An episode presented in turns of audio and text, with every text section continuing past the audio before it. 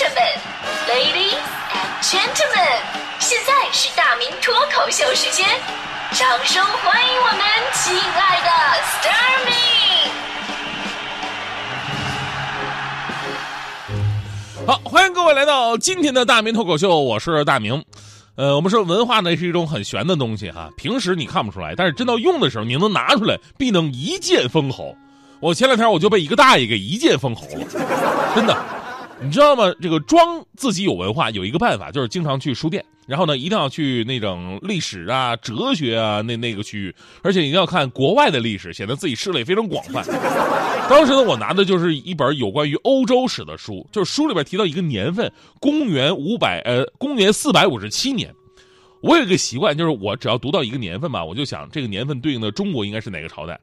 我跟你说，这不是真想，而是说这个。装作思考，然后嘴里呢要小声的念出来，音量不要大。不过呢，要刚好让旁边的人听到，啊，以显示自己看书并不是蜻蜓点水，而是下马看花。你看我这词汇量，当时我就念的嘛，哎呀，公元四百五十七年，是中国的什么朝代来着？就在这个时候，我身边有个大爷，穿着普通，戴着大方眼镜的，背个手，就在我旁边。哎呀，公元四百五十七年呐，应该是宋。宋，当时我冷笑一声啊，我说心想你这你多大岁数你就就蒙我呀啊！毕竟我也是国学大师，宋什么宋啊？公元九百六十年，赵匡胤陈陈桥兵变，这才建立了宋。你跟人家差出好几个世纪，还宋呢？这没文化！我跟你说，千万别插嘴，太丢脸了。结果大爷，看我不理他，就嘴里捣鼓了一句：“哎呀，是大明吧？” 我当时一愣啊，大爷认识我呀，我就随口应了一句：“啊啊啊！”你也不好意思在这给人签名啥的，是吧？呃，接下来我就继续看书。我为了弄清楚这个公元四百五十七年到底是哪个朝代，我拿手机百度了一下，结果让我不寒而栗。那一刻，我的感觉好像被雷劈了一样。为什么？因为百度上面赫然写着公元四百五十七年，中国南北朝时期的宋朝。那一年的年号是大明，太厉害了，有没有？我再回头，大爷人已经不见了，瞬间就消失了。你们说我是不是遇到神仙了？啊！后来发现根本不是，大爷蹲在我脚下翻书呢。所以你看看啊，这就是我所说的那种一剑封喉的感觉，就是鸡皮疙瘩都掉一地，你就帅呆了。所以接下来呢，就是今天脱口秀特别想跟大家伙说的重点。你看现代人都说，哎呀，帅帅，你知道什么是帅呀？有文化才是最帅的事儿。比方说我们形容，呃，形容大迪的长相吧。你要说大迪长得好难看呐，这典型没文化，对吧？有文化的人得这么说：“此言差矣。”啊，此言差矣，听起来是不是高级很多？那你别生气啊，我就打一个比方，其实长相这种事儿根本不重要。我跟你说，这年代吧，看脸你根本走不了多远。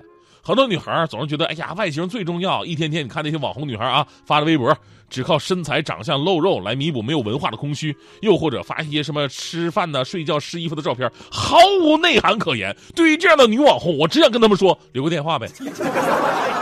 不好意思啊，其实其实呢，谁都想有文化，但不是说谁都能有文化的。我们大多数人吧，基本上都是文化水平相对来说比较一般的，所以怎么样装作自己很有文化，就是一种必须要掌握的技能了。在这里呢，我要说一下，以前在我们节目当中做了一年的，应该是一年多吧，航天飞船板块的史航老师啊，鹦鹉史航，大家伙都听说过，非常熟悉。史航老师啊，是典型的文化人。我们合作那会儿呢，我跟他一起吃过饭，啊，当时一起吃饭还有我们的一个领导，我们那个领导呢也是非常有文化的，你知道吗？就是那个饭局啊，那个饭局除了吃饭，我根本找不到其他我能参与的事儿。我们领导还有史航老师那俩知识分子。聊了几个小时的什么乔姆斯基和维特根斯坦，最后终于把话题转到了兰波。我心想，我终于是终于说到我一认识的兰波，我认识。其实我特别自信的，我插嘴我说啊，兰波，对对对，我很喜欢。第一滴写第一滴写嘛，一到四我看了好几遍，史泰龙演的太好了，这是。他俩看了我一分钟，然后继续聊自己的。听了一会儿我才知道，他们说的是十九世纪颓废派诗人兰波。所以重点来了。教给大家第一个装作有文化的必杀技，就是多认识一些莫名其妙的人。曾。经呢，有两个英国人编了一本书，这本书的名字就叫做《如何听上去很有文化》，就帮助读者快速了解知识分子们聊天的时候最喜欢提及的二百五十个人。我建议各位可以去看看啊。如果你在聊天过程当中时不时的能拽出一些名字来，比方说德里达呀、福柯呀、安迪沃霍尔、费里尼、塞亚柏林、汉娜阿伦特、菲利普罗斯什么的，我跟你说，赢了一半 第二个必杀技呢，就是积累一些非常高大上的句子。你看，昨天我发了一个微博和朋友圈，啊，昨天我我相信很多朋友都看着了哈。我的微博是大明的微博，就围在脖上那个微博，明是铭刻的明，大明的微博，让他加我一下。就八个字八个字举目见日，不见长安。当时呢，是我跟大迪在外边吃饭，天气挺好嘛。昨天啊，我就拍了个照片，前面有个楼啊，就挡住了长安街，所以我发出这八个字：举目见日，不见长安。这句话出自哪儿？出自《世说新语》。说有一天呢，晋元帝问儿子晋明帝说：“长安跟太阳哪个远呢？”晋明帝说了：“长安更远。”晋元帝大惊：“为什么长安更远呢？”晋明帝说了：“说因为我能看见太阳，看不见长长安。”哎，这就是举目见日不见长安的道理。所以呢，这句子一出来吧，你显得特有文化，是吧？但同样，我拍出那个照片，大迪就会说：“前面的楼怎么那么当害呢？”这就是人和人的差距。而且提示各位啊，引用句子啊，不要引用那些特别常见的，少用一些什么唐诗宋词，用就用《诗经》《世说新语》《说文解字》，更高大上的用《周易》《离骚》《鬼谷子》《山海经》。你问我为什么要用这么偏的呢？我跟你说啊，因为用唐诗宋词的话，人家万一能接回来再返回你，你个没文化，你要接不上，你不露馅了吗？所以装作有文化非常关键的一点就是要一击必杀，不给对方接话的机会。你拽出一句《周易》，百分之九十九都可能笑傲江湖，你知道吗？英国的哲学家呃奥克肖特曾经说过这么一句话，这句话特别的经典，各位朋友一定要记住。他说：“一个人有文化的标志，就是他知道他无需知道的东西。”太精髓了，我跟你说。当然了，还有第三个必杀技啊，是最重要的。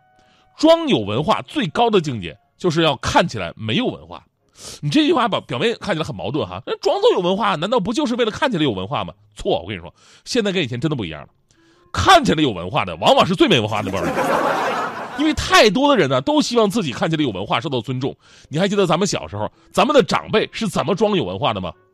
没错，上衣兜里边插根笔，插根钢笔。那会儿绝对是啊，代表自己有文化的最强配饰。后来流行起来了，我跟你说，有没有文化都插一支笔，是吧？呃，这两年的这种方式已经过时了，不插笔了，改夹书了。到哪都夹一本书，而且一定是外国名著。你要是夹本故事会的话，我。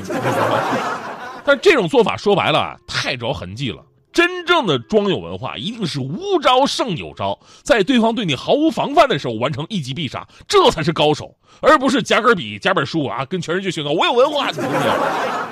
甚至还有很多朋友啊，这个也是做的很表面化，觉得哎，我的名字太简单了，我改一个复杂一点的名字，或者取个复杂点的笔名，觉得笔划越多就越有文化。我跟你说，这是很无知的做法。照你这么说，你觉得是李白有文化呢，还是李逵有文化呢？所以最后总结一下，说了这么多呀，其实装有文化根本还是那两个字：读书，对吧？什么都不知道的人，永远装不出文化来。正所谓腹有诗书气自华，文化装久了，装着装着，连自己都信了，你信吗？如果呢，一个人能装出有文化，还能让别人看不出来是装的，那么恭喜他，那他已经是真有文化了。所以呢，平时多看看书，多学学习，心灵的美容啊，比身体更为重要。这话呢，我也经常教育徐强啊。这强哥，我跟你说，平时特别喜欢什么啊，玩手机啊，刷微博啊。我就跟他说，你说你刷那微博干嘛呢？对吧？你你应该多去图书馆啊。图图图书馆那多有文化是吧？强哥还真的特别听话，前两天跟我感慨的，是吧？大明哥，你说的太对了，果然呢，在图书馆刷微博显得有文化多了。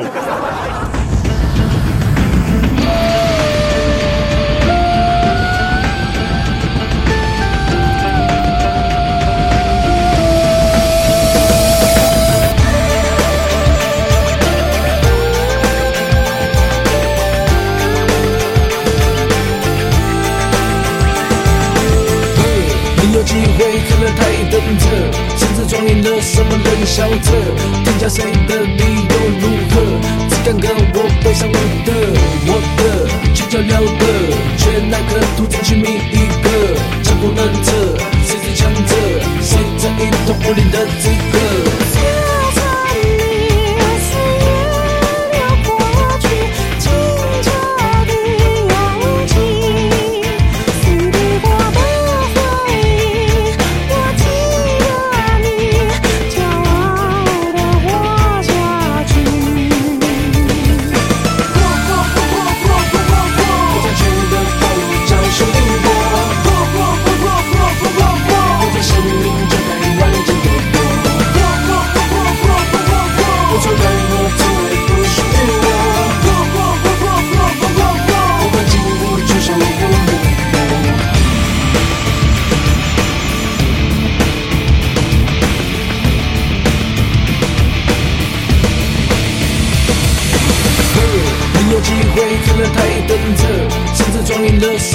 什么冷笑着，天下谁的地又如何？